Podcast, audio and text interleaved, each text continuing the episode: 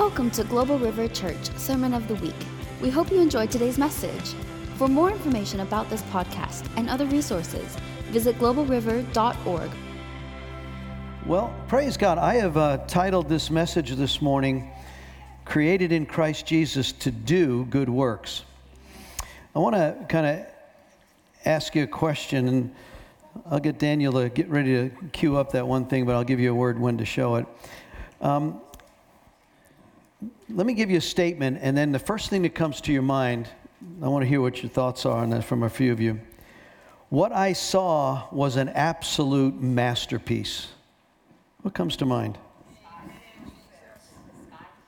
The sky, okay. Newborn baby. A newborn baby. Yeah. Any others? Creation. Creation, all creation.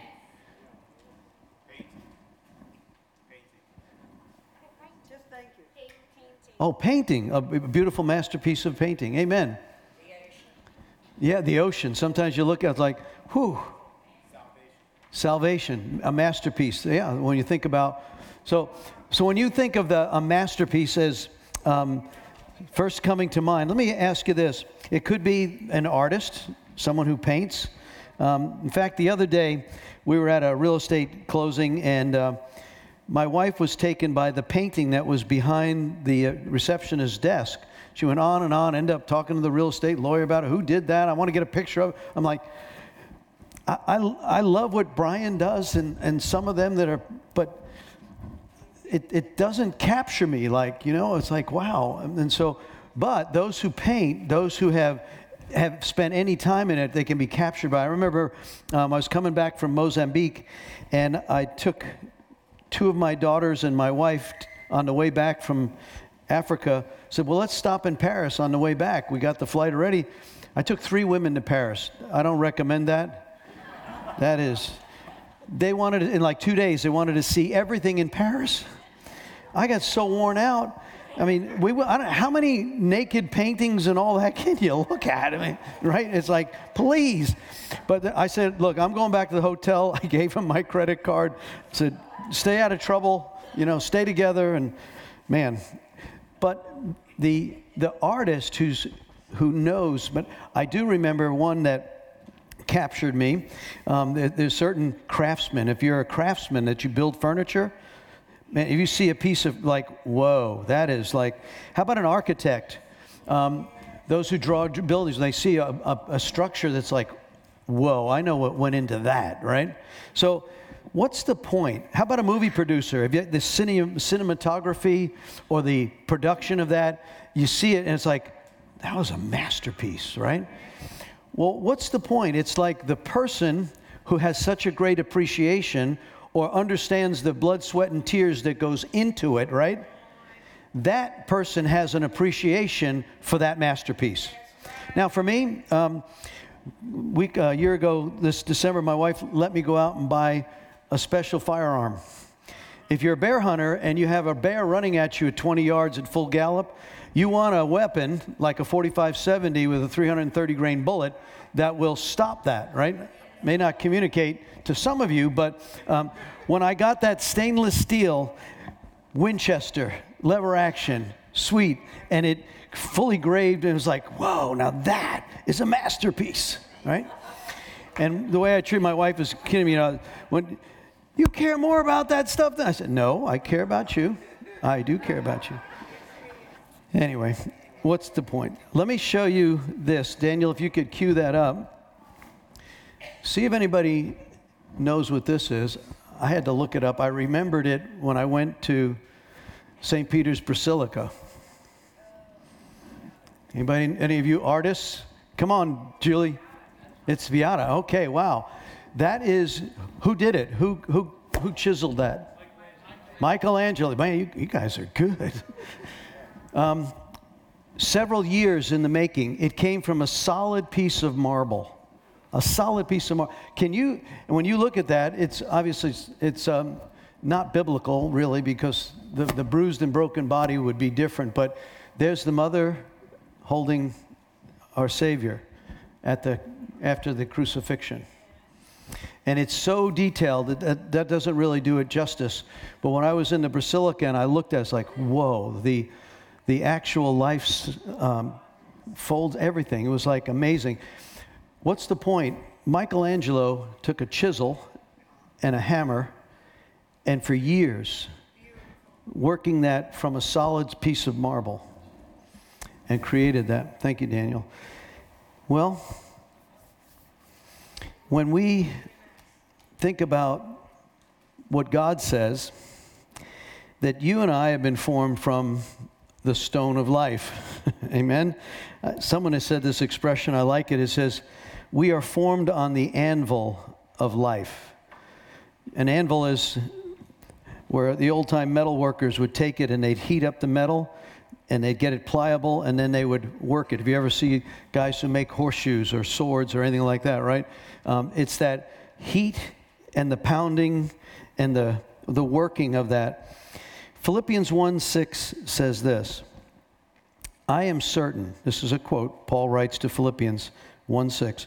I am certain that God, who began the good work within, within you, this is specific, will continue, will continue his work until it is finally finished on the day when Christ returns. I am certain, Paul writes, that God who, who began the good work within you will continue his work until it is finally finished on the day when Christ returns. So, my counsel to us is don't resist the chisel. Some of you come like, oh my God, what is happening? I don't know. I mean, sometimes we know it's the devil, sometimes it's whatever's going on, we win. And God will work us through. This too shall pass, right?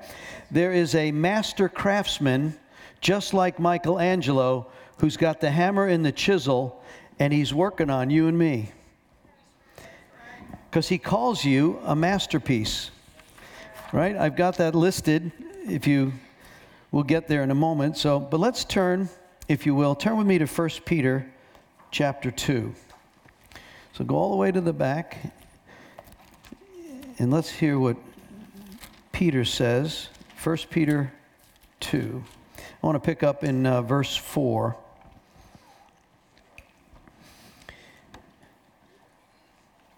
Living stones. So just think of that picture that you're a that l- large lump of marble, beautiful, rough rough state, and it could be turned into something beautiful in the master's hand. There you are there, 1 Peter 2 4. You are coming to Christ, who is the living cornerstone of God's temple. He was rejected by the people, but he was chosen by God for great honor. And you are living stones that God is building in the spiritual temple. What's more, you are his holy priests though the meditation of Jesus Christ, you offer spiritual through the meditation of Jesus Christ, you offer spiritual sacrifices that pleases God. And the scriptures say, I'm placing a cornerstone in Jerusalem chosen for great honor. He's speaking of Christ. And anyone who trusts him. Now notice it goes from the discussion of a stone to a him that is being trusted and will never be disgraced. Yes, you trust him and recognize the honor God has given him. We sang that song, The Name That Is Above Every Name. But for those who reject him, the stone that the builders rejected has now become the cornerstone and is the stone that makes people stumble, the rock that makes them fall. See, some people fall over this Jesus. They don't want to receive him, they don't want to accept what the word says about him. And it says they will actually hurt themselves, they'll fall on him, and they will stumble because they do not obey God's word. And they meet the fate that was planned for them. That's pretty straightforward. Verse 9, but you're not like that. You are a chosen people, a royal priesthood, a holy nation. I love that part. It's like, so you are a, a royal priesthood, a holy nation God's very own possession. And as a result, you can show others the goodness of God, for he has called you out of darkness into his wonderful light. Amen. Once you had no identity. Boy, that this is where the devil is trying to go after this identity of our youth, all this craziness. Once you had no identity as a people, but now you are God's people. And once you received no mercy, but now you have received God's mercy. Dear friends, I warn you, as a temporary resident and a foreigner, to keep away from the worldly desires that wage war against your souls. Let me read the King James, verse 12, 1 Peter 2:12. Having your conversation honest among the Gentiles, whereas they speak against you as evildoers, that your good works, notice that you, maybe your good works, may your good works, which they shall behold, glorify God in the day of visitation. That's some specific language. New Living Translation says this Be careful to live properly among your unbelieving neighbors though even if they accuse you of doing wrong, they will see your honorable behavior and they will give honor to God who will judge the, war, the, the world.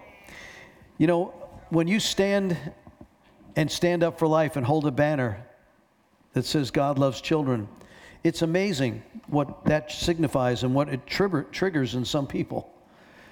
It says that, you know, adoption is a, is a holy option or good option. But all of a sudden, that spirit of darkness, as people drive by, they get so crazy. They'll get out the, they'll stick their head out the window. They'll flash you symbols that you don't want to be flashed at you.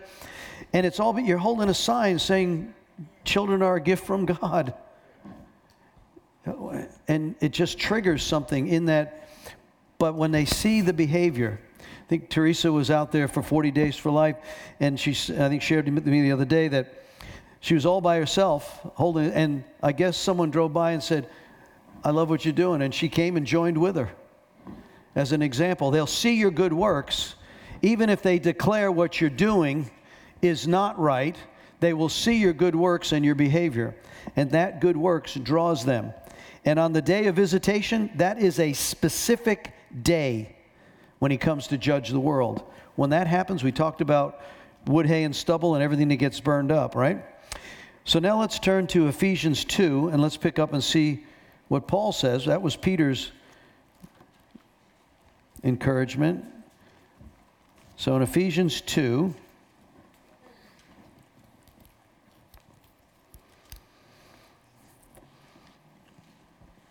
let's begin in verse 1.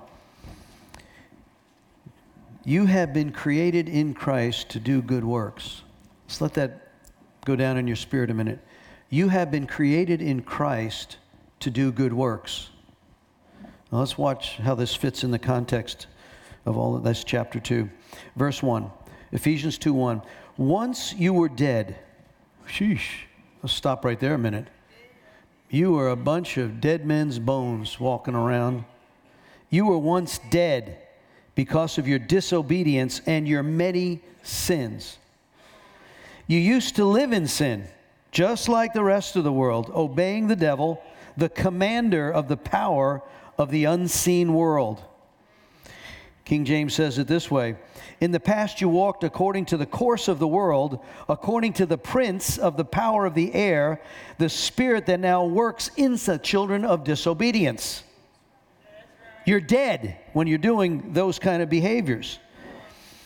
He is the spirit that's at work in the hearts of those who refuse to obey God. Now, Paul joins in here. I like this. We can all probably say yes to this. All of us used to live that way, following the passionate desires and the inclinations of our sinful nature. But our very nature, we were subject to God's anger, just like everyone else. You know, this malarkey that's being spoken that uh, God loves everybody and there's no judgment coming. He's going to bring everybody to heaven no matter what. He's too loving. Not in the book, okay? But God is so rich in His mercy. Now, here's His way out. He loved us so much that even though we were dead because of our sin, He gave us life when He raised Christ from the dead. And it's only by God's grace that you've been saved. For He raised us from the dead along with Christ and seated us with him in the heavenly realms. Now, this is not past tense, uh, not a will be. This is now. It's current. And so let me read the King James. It says, Even when you were dead in sin, he hath quickened us together with Christ. By grace are you saved. And he has raised us together and made us sit together in heavenly places in Christ. Now, that is a theological brain wow.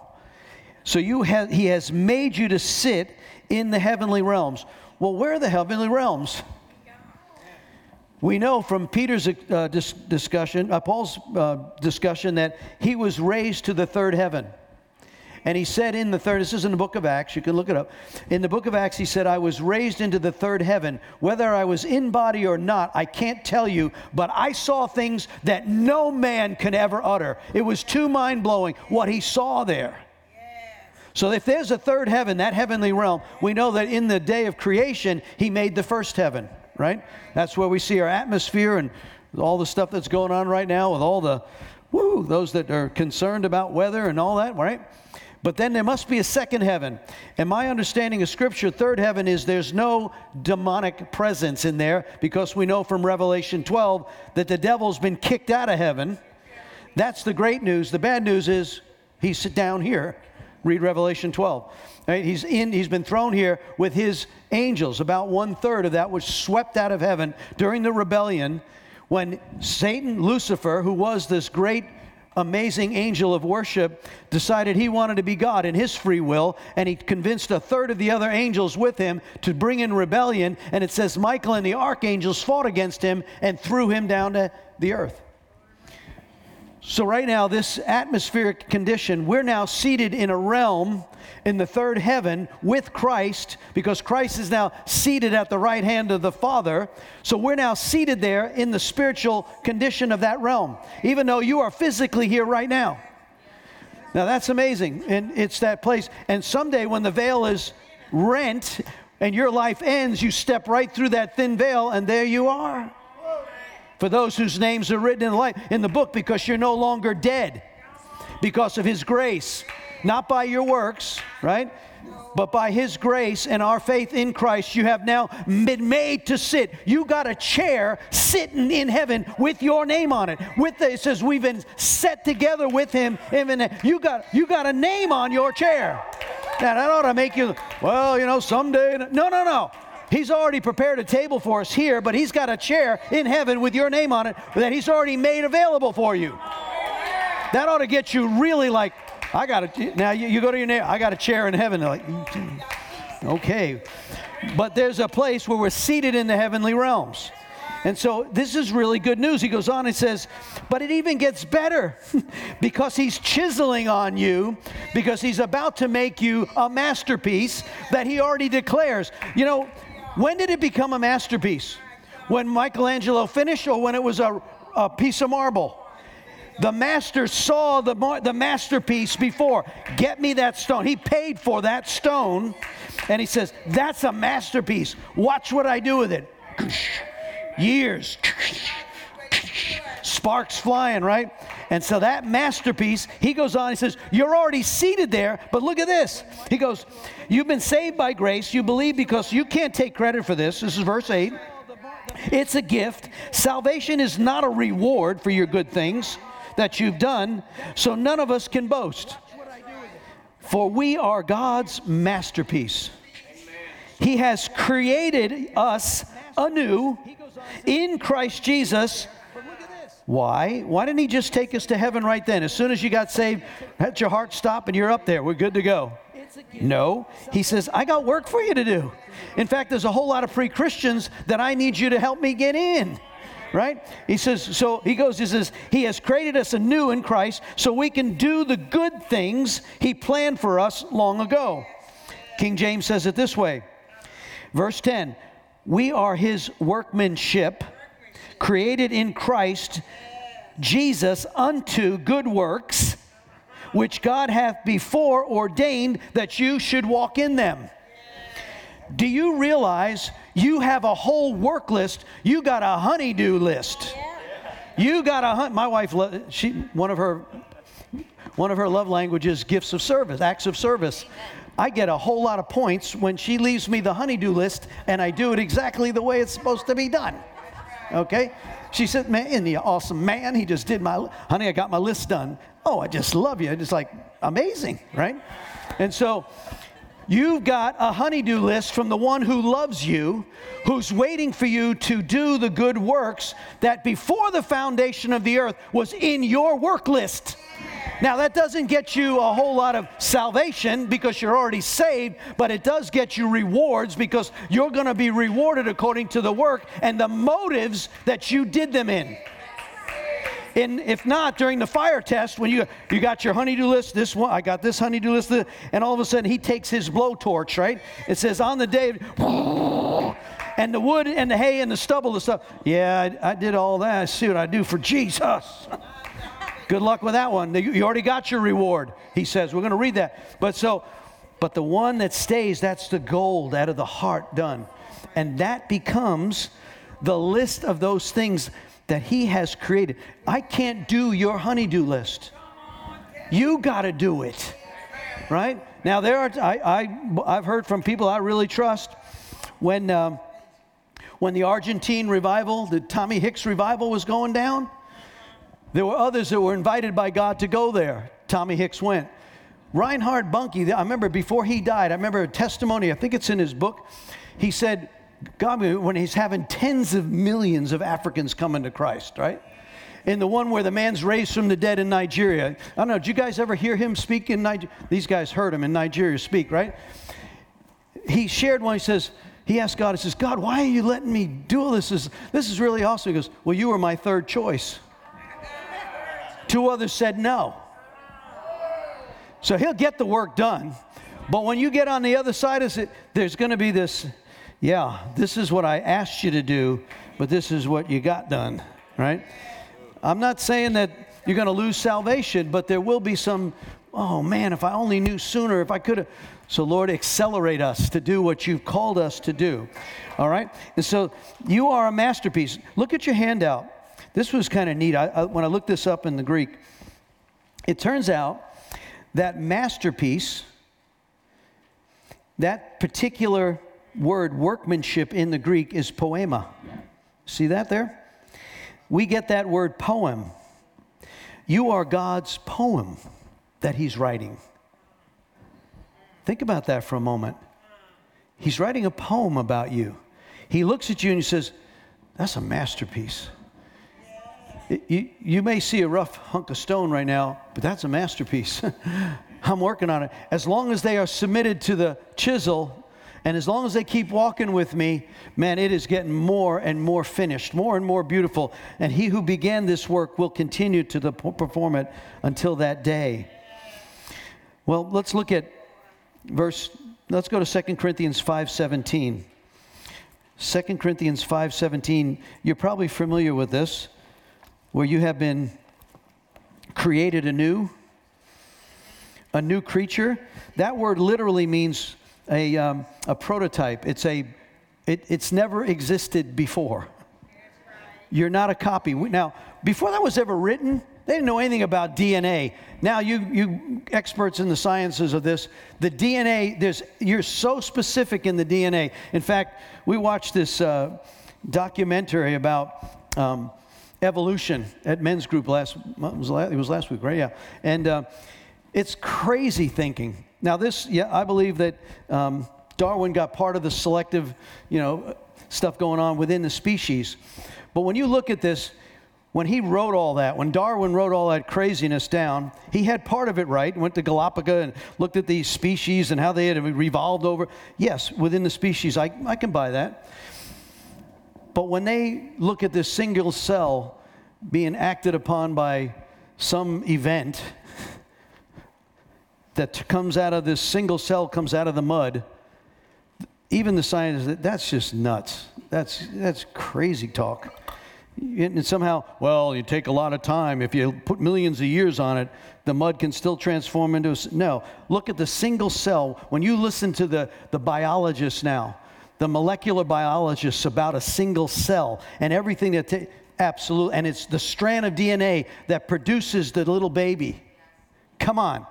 You know, this, I know I'm off on a tangent, but this is, this is something where you've been now created anew in Christ. Verse 17, 2 Corinthians 5 17 says, Therefore, if any man be in Christ, he's a new creature. You're a creature. My wife said, Pat tells him, Get out here, Pastor Tom, there's a creature in my office. and like, like it's never existed before or something. Wow. And then this little bug is about that big and she's freaking out. You are a new creature in Christ. All things of God now have been reconciled by Christ. So we are new creatures in Christ. It's actually a new life has begun. The day that your name was recorded in the book of life, you went from being dead to being alive, and something happened. Even though your soul and your mind hasn't transformed completely, your spirit man is a new DNA. You have been made alive in Christ in your spirit. There's a transformation process, and that's where I believe the chiseling takes place. You got some mind stuff that's got to get. Don't conform to the things of this world. Be transformed by the renewing of your mind. Don't you think like that. That's not who you are in Christ. That lustful, ugly thing, that gossiping, hateful, racial, get that off you in your soul realm. That's your mind, your will, and your emotions that needs to get hacked off. Every day it's got to be cut off in Jesus' name. That's the transforming power of the new. So my spirit man's alive. I'm brand new. I got a new DNA. In fact, you're marked in heaven. How do you think the angels know when it says on that day when that eastern sky splits wide open and he says, Go get my elect ones, go get the family, gather them? They're all marked. In the Old Testament, there was a marker. We see that. In the Old Testament, they were marked. Go and punish the ones that don't carry the mark. You're marked in the blood. There's a DNA that marks you. Not only do you have a seat that he want, go get my kids. They got to get to the seat up here in the realms, right? And he'll gather them. We are new creatures in Christ. I'm not the same. Now, people may look at you, well, I remember that guy and that woman and this stuff. That you ever know what they used to do? Praise God. I am set free. The old man is dead. That is not, you're not talking about you're not talking about that me anymore. That's an old guy. He's, I got, I'm a new creature in Christ, right? Well, what about that? How about Jesus? Let's look at Acts chapter 10 for a moment. In Acts 10, Jesus was anointed for works. Jesus was anointed for works. Whoa. Okay, let's look at that. Acts chapter 10, let's begin in verse 34. Acts 10 34. Peter says this. This is right after Cornelius, the Italian soldier, right? He gets he's doing all these amazing works for God. He's he's an occupying soldier. Think about this. He's a he's an officer over a regiment and they're in occupying the Holy Land. But he doesn't see himself in that role, even though he's fulfilling that role. So what does he do? In the midst of his assignment, his deployment, wherever you are deployed, then he's doing this by praying and giving alms and caring for the poor and the broken. And so we see in Acts 10, he picks up and he's right after that amazing interchange with Cornelius. Peter writes this I see very clearly now, verse 34, I see very clearly now that God shows no favoritism. In every nation, he accepts those who fear him and do what is right do you fear him and do you do what is right? This message of the good news is for the people of Israel. There is peace with God through Jesus Christ, who is the Lord of all. You know what happened throughout Judea, beginning in Galilee, after John began preaching in his message of baptism. And you know that God, here it is, God anointed Jesus of Nazareth with the Holy Spirit and with power and he went around doing good and healing all who were oppressed by the devil, for God was with him. King James, verse 38 How God anointed Jesus of Nazareth with the Holy Ghost and with power, and he went about doing good and healing all who were oppressed by the devil. So we see that this is that amazing process of being filled with the Holy Spirit. We know that Cornelius, you can turn just at the beginning of that, Cornelius, because of his good works, he's noticed his whole family gets completely anointed, filled with the Holy Ghost. all saved. But what, what caused this? Why did God pick Cornelius? There were a lot of Roman officers there, there were a lot of Romans in that. Why did God pick Cornelius? He was noticed by God. Here's what it says.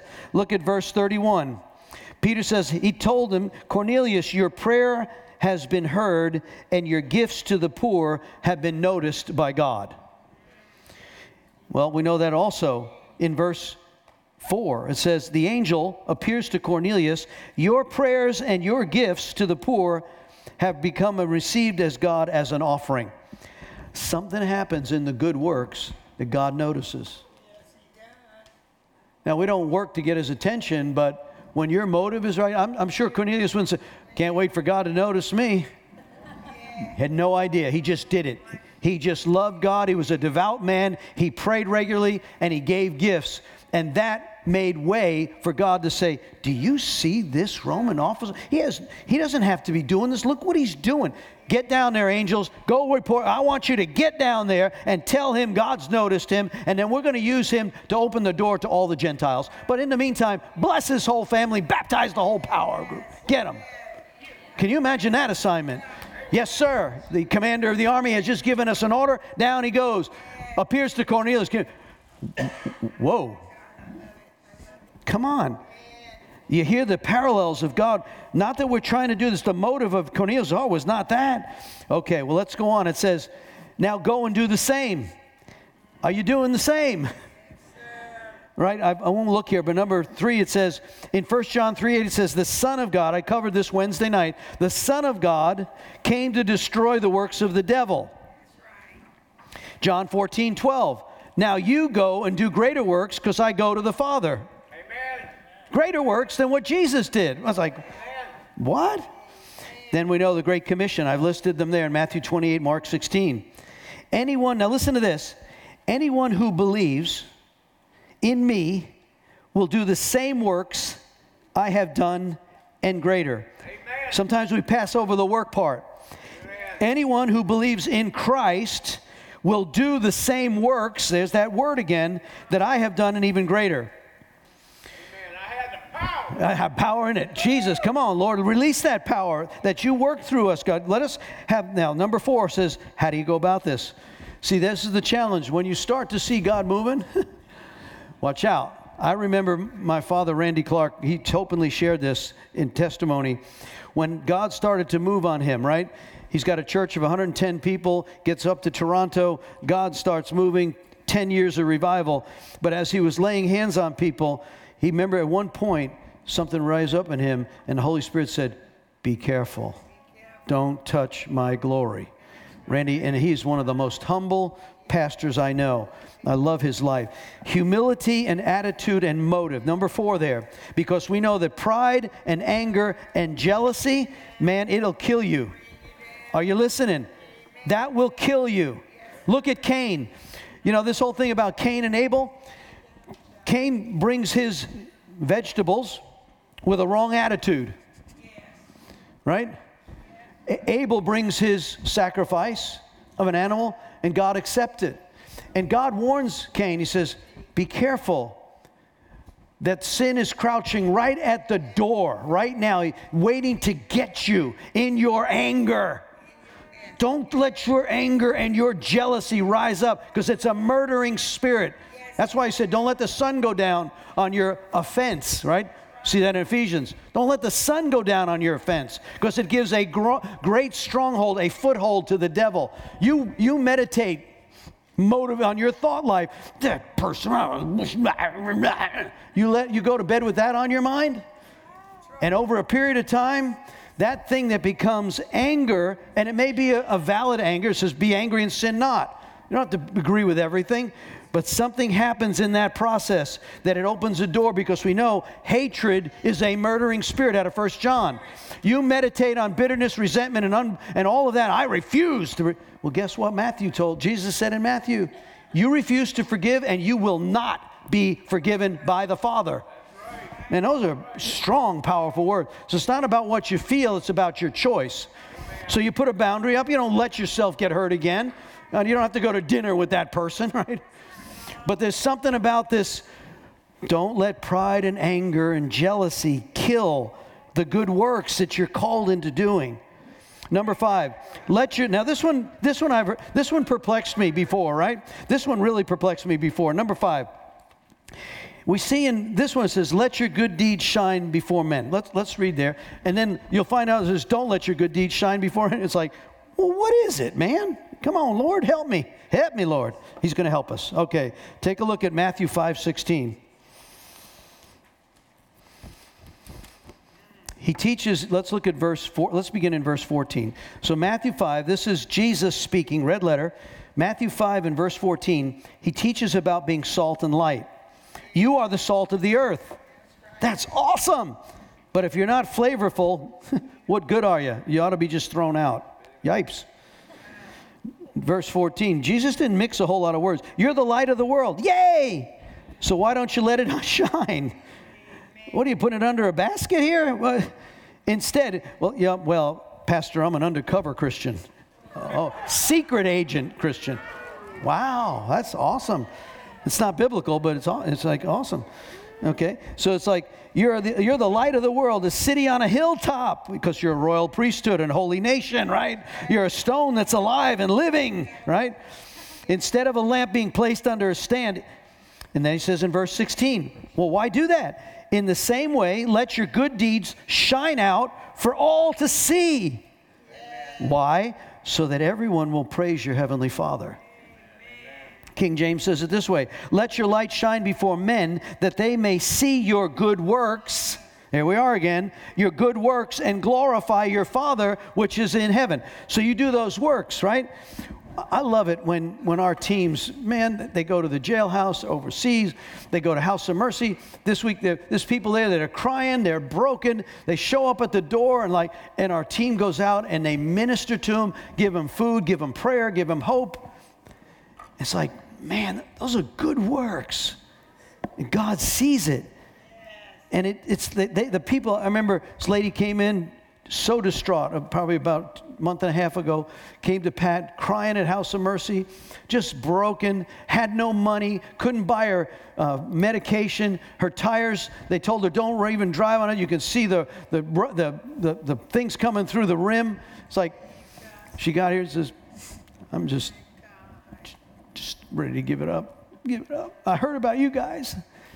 And man, I just pray how God just showed up. She came back a few weeks later, singing the praises of God, wanting to give them to us. He said, It's not us, it's the people who give their tithes and their offering who make this possible. All we are is the gloves on His hand. That's all we are. Right? This is from Jesus. You accepted from Jesus. Right? And so when we see that, it says, Let it shine. Well, okay, go to chapter 6. Jesus speaking again. He says it's teaching about giving to the needy.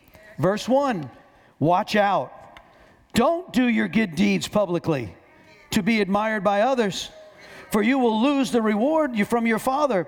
When you give to someone in need, don't do it as a hypocrite, blowing the trumpets in the synagogues. I guess when the hypocrites, I just gave somebody money, it's me, right? Eh, eh, not a good deal. You've already got your reward. So, Lord, is do, do we do we let our good deeds be done or do we not? go back to what it says who's getting the credit?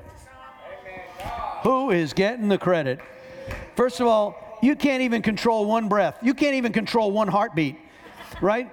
It's all in his hand. He knows exactly beginning and end of this thing, Alpha and Omega. He knows how much money you got. He knows that, what are you doing with it? How are you sowing? What are you doing? He knows. So he gets all the credit. Thank you, Lord. Help me to be a good steward of what you've given me multiply it so I can multiply more. All right. Number six, let's turn to Isaiah 58. This one will mess with you. True and false worship. He goes after Israel here in Isaiah 58. They were feeling pretty good about themselves, regularly fasting, doing all the, you know, we're going hungry for you. We got ashes on our heads. We're doing great. And guess what Jesus says?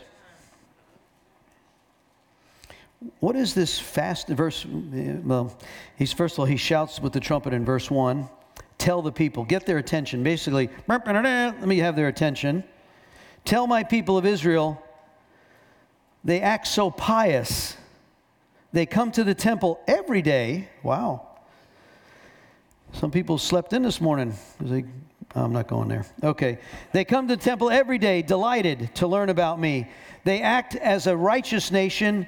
They would never abandon the laws of its God. Wow.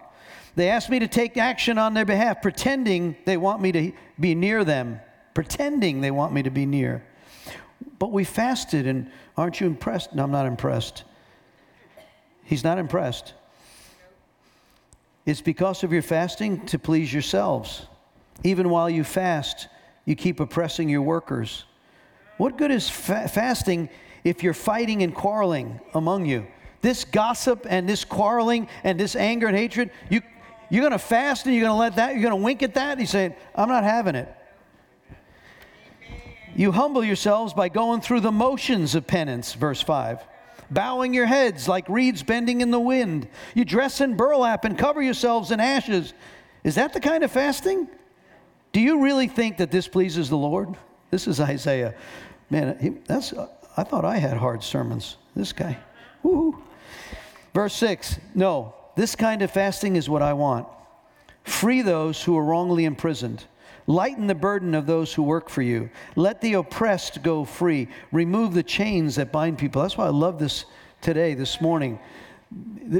Uh, Mark had this in. He says this whole thing about freedom, and it's like, yeah, this is good. it's like these, these things, these chains. We're we're spending eight weeks training and equipping. How do you break people free? How do you show them salvation? How do you pray for healing over sickness? How do you come against demons that are oppressing them, causing them to be broken? Let the, this is the kind of fast I like. This is a fast, eight weeks of teaching with Pastor Tom on a Wednesday night. Oh my gosh. Right? Doesn't he know I work all week? Yeah. yeah.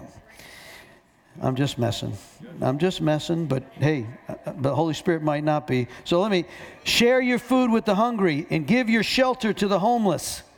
Give your clothes to the, who, those who need them, and don't hide yourself from your relatives who need help. Uh oh. Your relatives need help?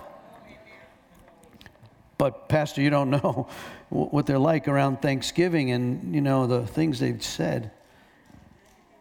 Then your salvation will come like, now look what happens as a result of the true fast.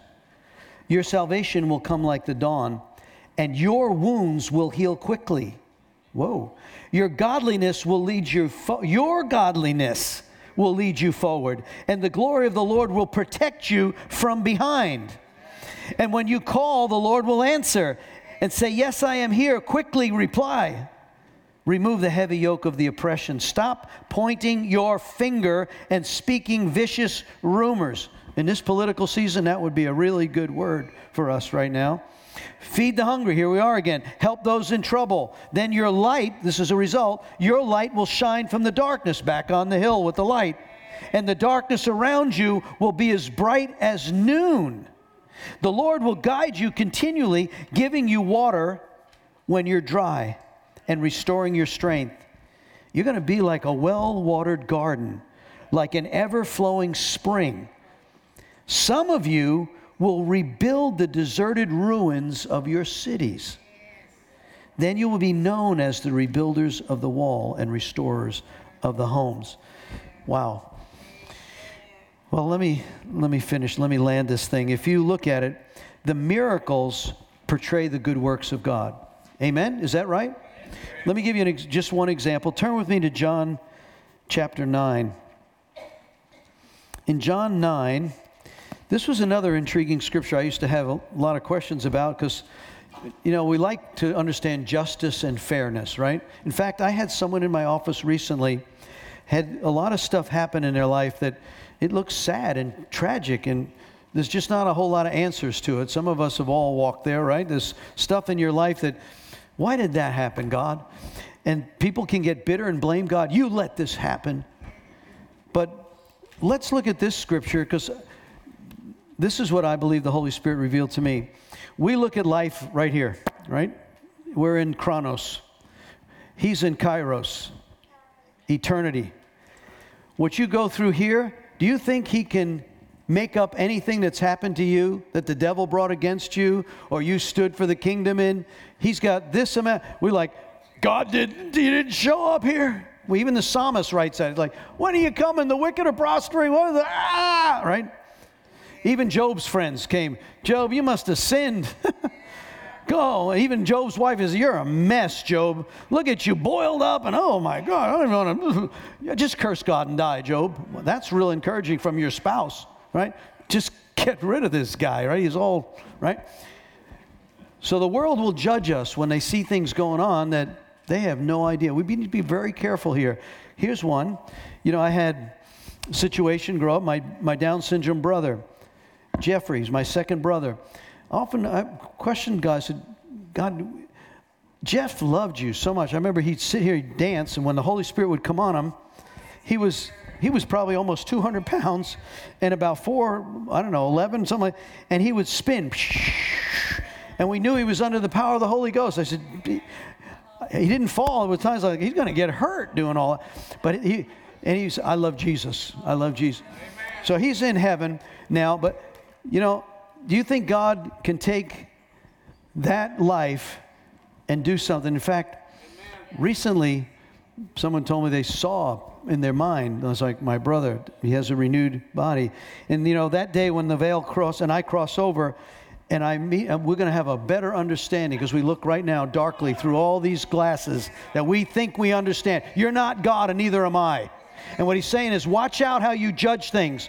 Guard your heart. Because this man was really angry. He came, I'm so angry at God. I said, Well, that, that's not really good, okay? That's not going to work to your benefit, okay? But look at this scripture, and I'm sure the parents of this guy could have asked that question. John 9, verse 1.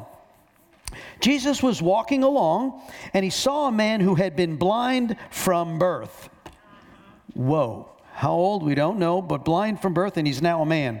Rabbi, his disciples asked him, Was this man born blind? Was it the sin, his own sin, or his parents' sin that brought the blindness? Jesus answered him, Neither. See, they had already concluded sin brings sickness, and that is just a lie. There's somebody listening on live stream right now. You have believed that lie, that you deserve punishment, that this is a punishment from God. That is a lie. Sickness and disease is from the works of the devil. And we're supposed to resist that. We had a word today, people were going to get healed. Right now, I'm speaking healing into that microphone, into that, that camera right now in Jesus' name. Lord, I ask you to release a healing anointing over this house and over those that are listening either by live stream or will listen in the podcast in the future. Supernatural healing in the name of Jesus, especially over eyes and ears in the name of Jesus.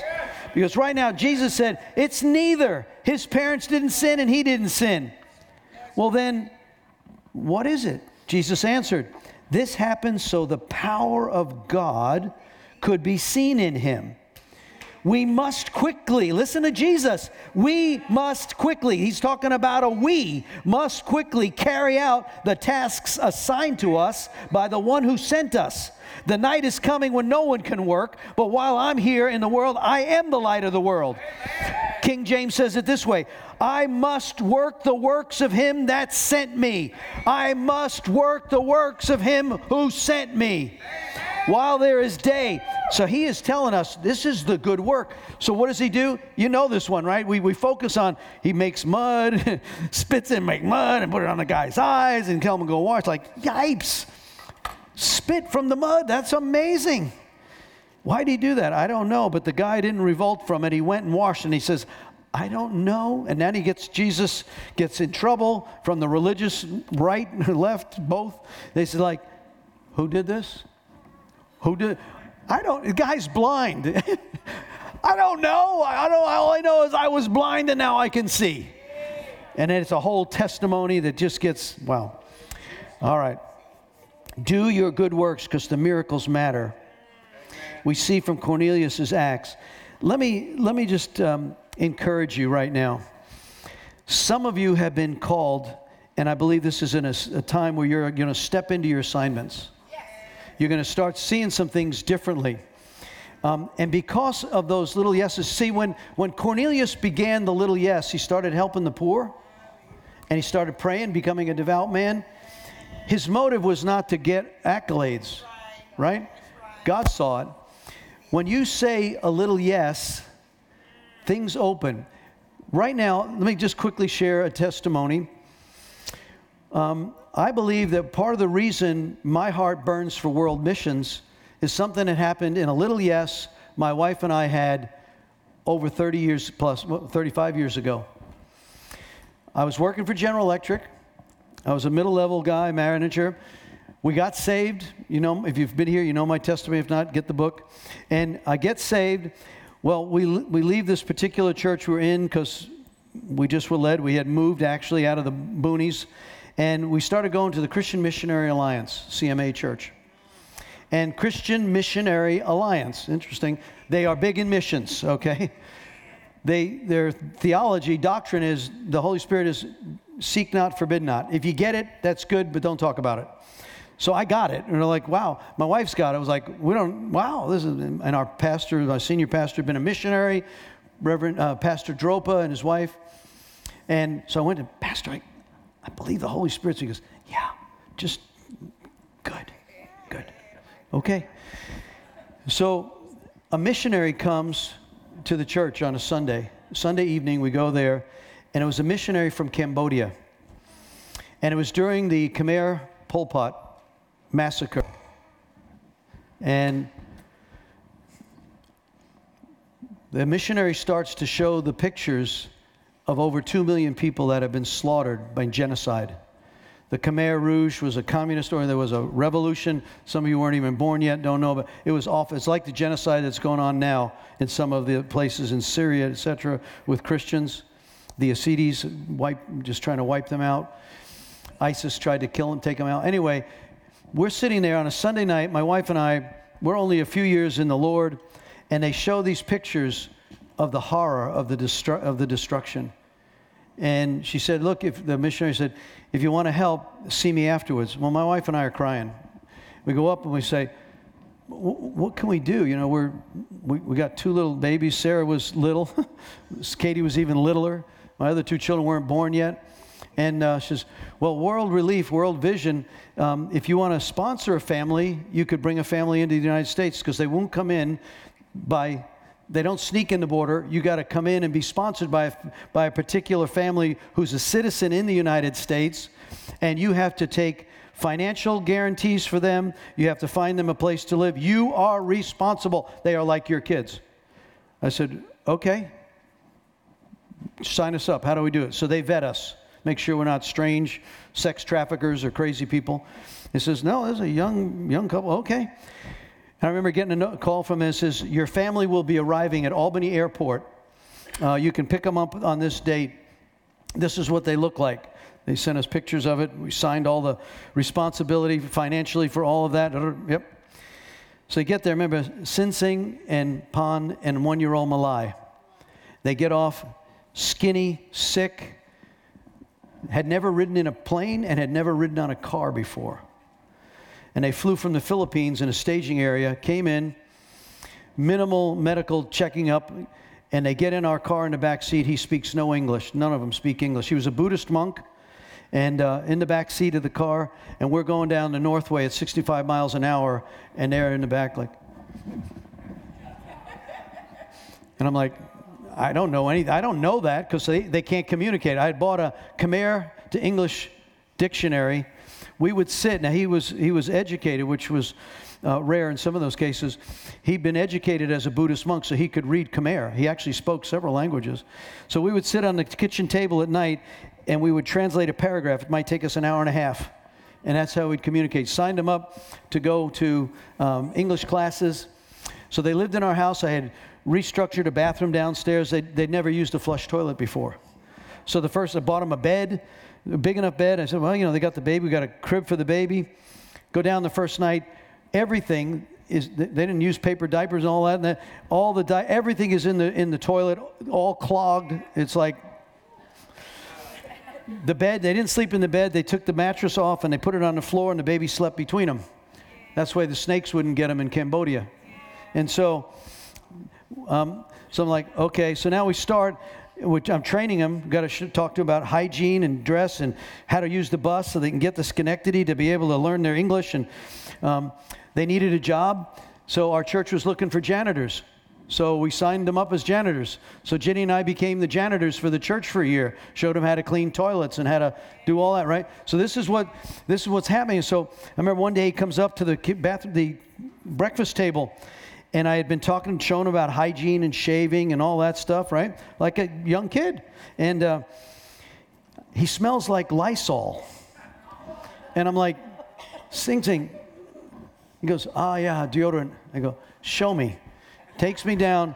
He's got Lysol deodorizer, and his armpits are all burned from, from the deodorizer. He goes, No like, no like. I said, Yeah, me either. yeah.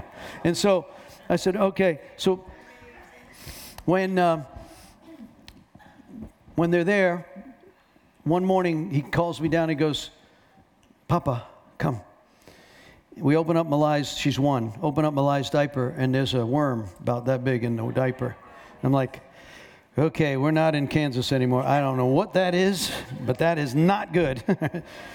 so I get on a, Lord, help, help, what do we do now? So I call, there's a doctor, just open a practice, Dr. Walsh Weinberg. I call him up, I tell him my situation. He goes, pro bono. Bring those people to me. We'll research this thing. I have no idea what, what Southeast stuff looks like, but bring it to me. So I get the thing and then bring it to him. And he goes, I've researched it. That's a liver fluke. I said, he goes, okay, we're going to do this. You got to go get your whole household now. Uh, you got to go and get uh, stool samples. Sorry, stool samples. And do you know what it's like to get seven people in one hour to get a stool sample and get it over to the lab? Good Lord, you got to pray and get right. And so I get all these, and you got to go several times a week. The technician, they knew me by name, all right? So I'd walk in there, I got a Cool Whip container, I got a vegetable container. He finally took me aside, he goes, Mr. Hauser, we just need a sample. We don't need all this, okay? He says, You want me to get a sample? Oh, okay. And so, anyway, so long story short, Walsh Weinberg, they get some healthy, they get things. We had the health department at our house, sample, and my dad was beside himself. He goes, I won't, anyway, I won't go into the detail, but he's like, I told you so. It's all right, Dad. We're here. We're being missionaries. And so, and so, what's the point? Well, I decided that Pond gets pregnant, so now I got to talk to him about that and how he knew how it worked, but it was like, what do you do now in the United States? And when the baby was born, there was a lot of complications and nearly died. And uh, the husband got so mad. What he said is, um, I'm not naming the baby. I said, You can't bring the baby home without a name. Well, then, Ginny, Mama Ginny, named the baby. So Elijah Singh is alive and well. and, and so I'll end this story, but quickly, we, they ended up migrating after a year. We, we got them an apartment. We signed. I remember the guy gave me this housing business. They, if they burn down my apartment by building a fire in the middle of my living room, you're going to be responsible. I said, Do you want me to call the housing authority right now? That's called discrimination. well, then you sign it. I said, I will. And I signed it. And so I remember when they were leaving, he told me, These are the best tenants I've ever had. And uh, I apologize for what you did. Well, they ended up migrating. 400 Cambodians were in LA, kind of made a little village out of a whole apartment complex. And I was on a GE assignment, and I went, our, our headquarters used to be in San Jose. So I was near LA at a meeting, and I said, Man, I'm only a few miles from where they are. So I called them up, and I said, I'd like to come see you. I haven't seen you in, it's been 15 years. And like, you know, we, Christmas cards and all that wonderful. He started a business, had a cleaning company. She was worked for Ramada. Awesome how they assimilated English. And so I walk up, and as I drive into the, the cab, all these Cambodian kids, all ages, sizes, come running out of this complex. The sponsor's here. The sponsor's here. I'm like, sponsor? Oh, that's me. and so, and up as I step out of the car, this beautiful 16 year old bilingual girl comes up to me. She says, Hello, Papa. I'm Malai. I said, Oh. I like, Hi, Malai. And she starts to converse with me in perfect English about her mom and go upstairs. And the men eat first, the women serve. They, I don't know how much they spent on their paycheck, but I was like, and so from that point, the next time I had that sense of value, of having an impact, was when I was in Mozambique with Heidi and Rolland in the bush when the Zambezi and the villages were wiped out by the overflow of the Zambezi River and the dead and the dying and the starvation and the babies. I have a picture in my Bible that I keep with me of my wife, eyes closed, hugging this little girl. And they would bring the dying children to my wife. Mamas wanted a blessing. Malaria, sickness. I said, God, as long as we live, we will move this kingdom and we will care about missions. And you have picked that up, and I want to honor all of you who have embraced that vision. Right now, there's over 48,000 in Nepal that are walking, and the advancement of that kingdom, those who are Hindus, those who are non believers that are now in the Himalayas that are coming to Christ. They planted two churches this past year, so we're up to 105, 106 churches. There's eight. Um, what they call house churches there that are going to be the next set of churches. And so, in the midst of that, so let's stand and let's just, I just want to thank God that we want to walk in the good works of God. And each of us has an assignment. God, I pray that we would shut out all the noise, all the distractions. Let us get quiet with you and ask that you would share your, your list of things. And it could be just a, a small thing. We don't know how God is going to. Uh, my encouragement would be follow your passion, follow what, where your heart is. If it's to feed the hungry, to, to, to train the children, to pray, to go to outreaches, wherever it is that you're passionate, first fruits, caring for those that are sick, going to hospital visitation, driving a truck to get the food, to bring it here. There is absolutely unlimited things that need to be done. Ask the Lord to show you His passion in you. I guarantee you that if you will step there and walk there, then you'll have that place where He will meet you there and He'll multiply the blessing ministry team, if you'll come and if you're here this morning and one, you just want to confirm an area that you want to let go of, there's anything that the Holy Spirit's touched on today, don't leave here without receiving your prayers. It's something that says, if two or three would agree as touching, it shall be done for them. So, Lord, we just thank you that you're able to do exceeding and abundantly above what we would ask and even think about. So when you call us into a particular area, Lord, we ask that you would release that anointing like you did over Jesus. Jesus was anointed by the Holy Spirit and went about doing good works. So I thank you, Lord, for your privilege of allowing us to be partners with you in the kingdom. Now, God, we ask that you would release an anointing over every family that's here. And we thank you in Jesus' name.